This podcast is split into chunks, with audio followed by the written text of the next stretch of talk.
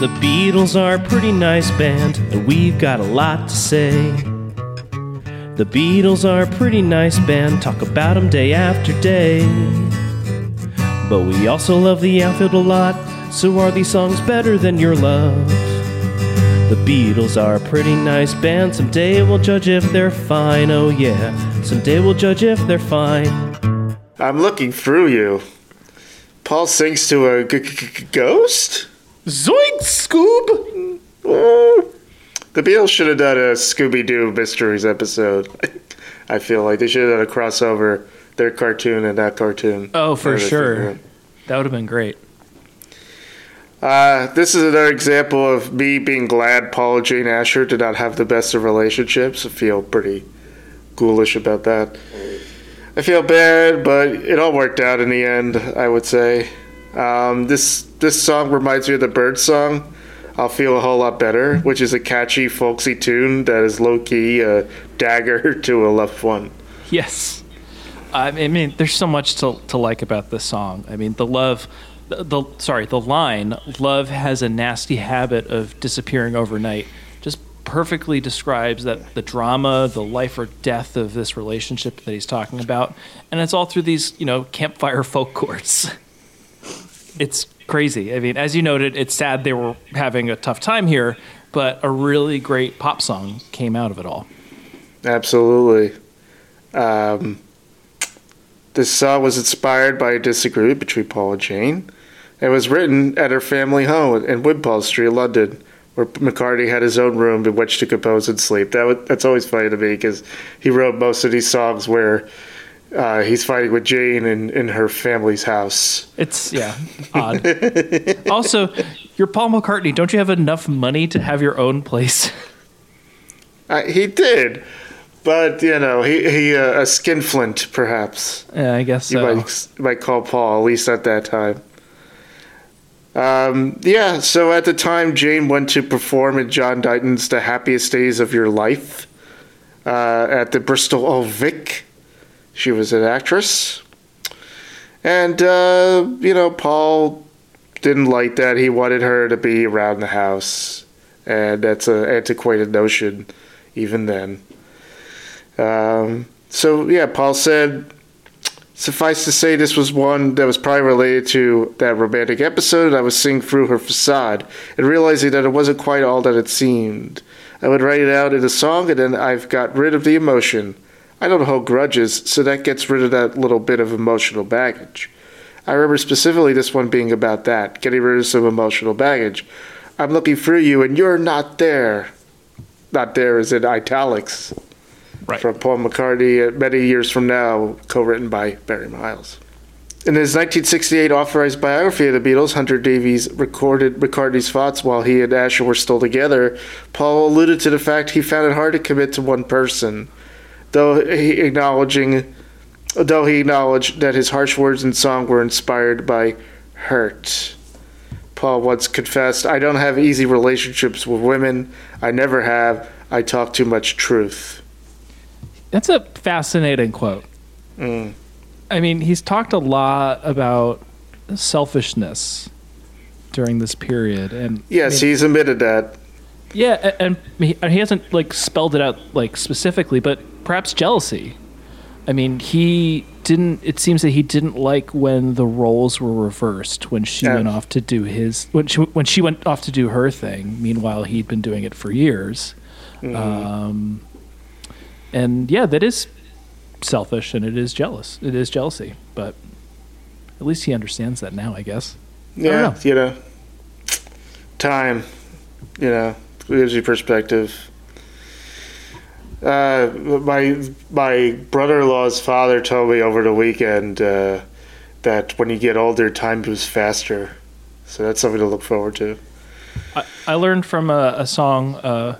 By a band called Hootie and the Blowfish, Time, Why Do You Punish Me?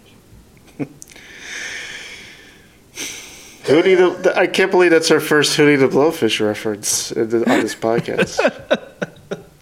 They literally sang a song about holding hands as if we wouldn't notice. I listened to wait a minute. Well, there was no Beatles songs about cracked rearview mirrors. So, but I listened to a whole Hootie and the Blowfish podcast the other day, so it's kind of fresh in my brain. So and I see. And also, the Beatles never did a music video starring Chris Berman and Miami Dolphin stars. So. Yeah. And the Beatles were not in an episode, a plotline in an episode of Friends. That's right, season 2, and Monica gets fired at the end of it. Spoiler alert.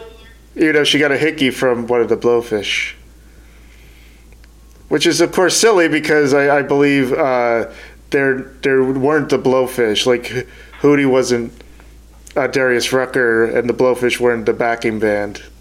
That's a misnomer. Just a terrible band name.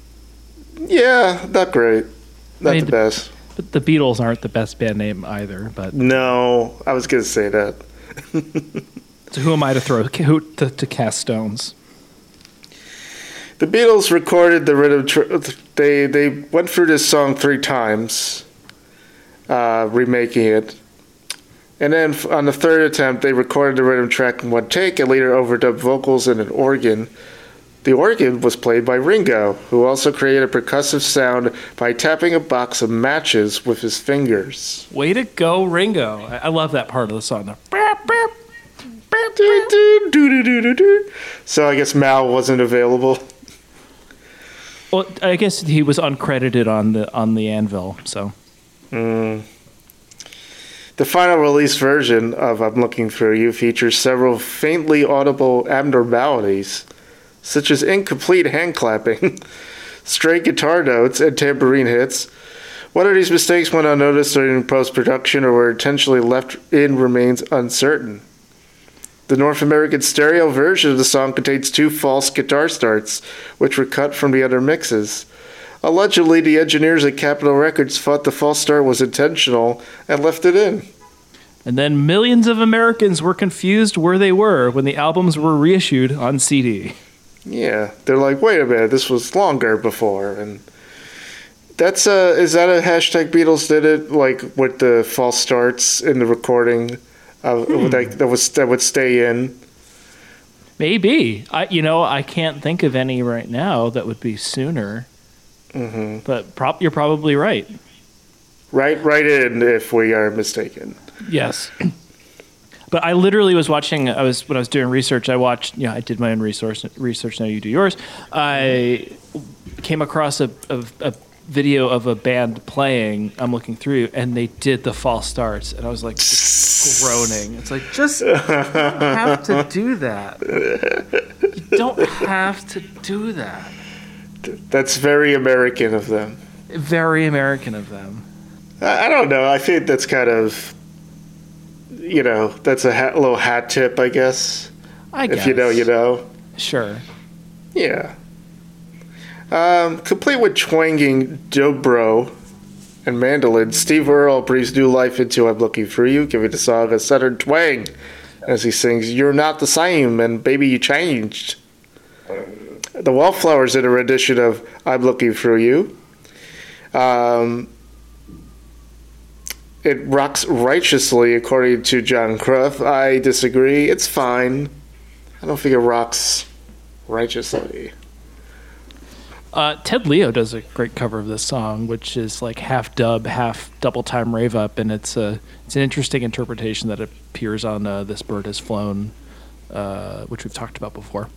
Yes. Ted Leo's not the one who did the 2 false starts, right? No, but he has a lot of... He puts on his Echoplex, and it rings out for a little while right before the song really kicks in. Oh, okay. Is it like Timorous Me when it the drums don't kick in until a bit of 30 in? No, it's more just you have to wait 10 seconds, and that's when he starts singing, that's when the drums kick in. Okay. Love Counts is 2, both on the line, Love Has a Nasty Habit of Disappearing Overnight. Josie Scale, I'm giving this. Yeah. Totally. I'm also going to give this a Yeah! The Beatles are a pretty nice band, talk about them day after day. But we also love the outfield a lot, so are these songs better than your love? The Beatles are a pretty nice band, someday we'll judge if they're fine, oh yeah, someday we'll judge if they're fine.